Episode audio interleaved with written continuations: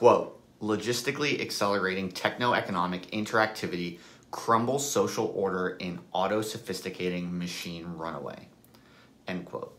That's the second sentence in Nick Land's essay Meltdown, perhaps the most underrated work of social theory in all of the 1990s. So now I'm going to explain what this sentence means.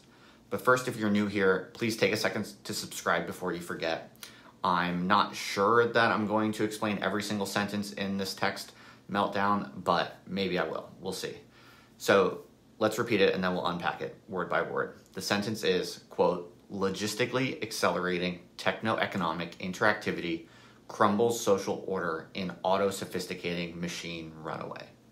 All right, so first, logistical acceleration refers to an S-shaped growth curve. You've probably seen one of these before. It's a classic adoption curve for new technologies, for instance. In the first phase, growth is slow. In the second phase, growth is suddenly vertiginous. It goes upward very fast. In the third phase, growth slows again as it kind of asymptotically approaches a ceiling or saturation point. The societal adoption of new technologies is widely understood to follow this kind of curve. As I just said a moment ago, techno-economic interactivity, moving on, is a key postulate in all of Land's ideas. You see this elsewhere in his work. He will frequently use the adjective techonomic to refer to this techno-economic interactivity. The reason is that using tools and saving money are basically the same thing, a diversion of resources from the present to the future. And so technology and money are the co-components of capital. And the concept of techonomics is, I would say, a perfect example of typical Landian compression. Because, you know, economics and technology are considered separate categories for essentially only disciplinary reasons. You know, if you're aiming for maximum philosophical parsimony and you're not playing institutional games, you just want to understand the truth and, and model it as concisely as possible, then you might as well compress these two things into one concept. There's nothing wrong with separate fields of study and experimentation. You know, it can be very useful to distinguish between capital T technology, capital E economics, for academic economics, for pure engineering research versus other social formations like the startup ecosystem. There are good reasons to separate things and create these disciplines, but if you're just a person trying to theorize ultimate truths as radically as possible, then you should compress whatever can be justifiably compressed. And Land is a master of this kind of tactical lexical compression. Okay, so techno-economic interactivity or techonomics uh, logistically accelerates because that's the formal feature of any positive feedback loop.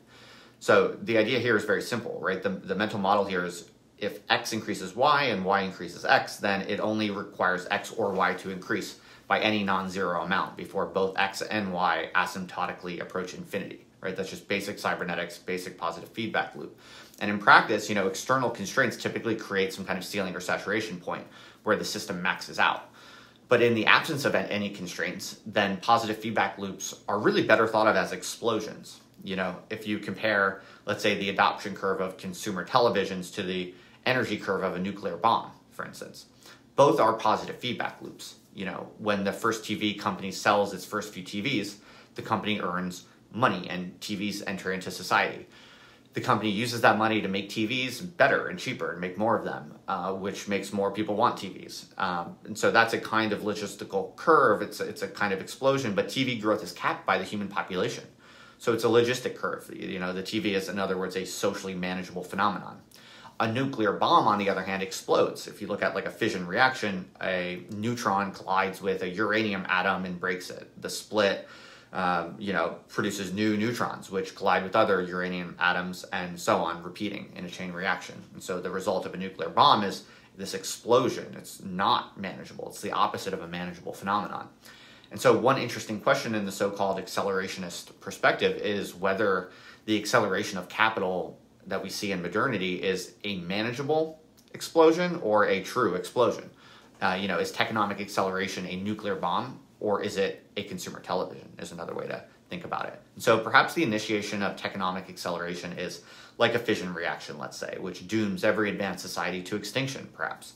Techonomic acceleration would therefore be one candidate for the so-called great filter, the reason why we don't observe any other advanced societies in the universe. This could be one explanation.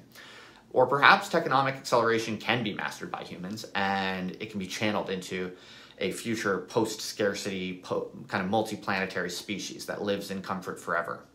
So Nick Land definitely seems to be in the former camp. He calls himself a quote horrorist, and it seems that he thinks modernity is much more like a nuclear bomb. In fact, in his podcast with me a couple years ago, he uses that metaphor exactly. And so, interestingly, in this regard, as a, as a side point, most of the woke social justice activists are actually in the same camp as the based and red pilled libertarian tech guys. You know, so this people don't really think about this. Your typical blue haired professor of queer studies will tend to agree with Peter Thiel and Elon Musk in their belief that technology should and, and can be controlled by humans. They, have, they certainly have different visions for how techonomic acceleration should be managed and harnessed, but they all agree that it should and can be harnessed. But surprisingly, black pilled atheist edge lords like Nick Land are rather in the same camp as traditional millenarian Christians who believe in the eventual the eventual uh, arrival of, of the end times.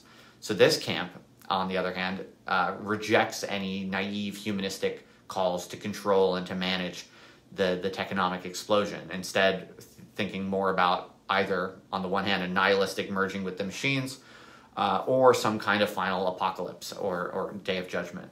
And so that's an interesting ideological cleavage people don't think about.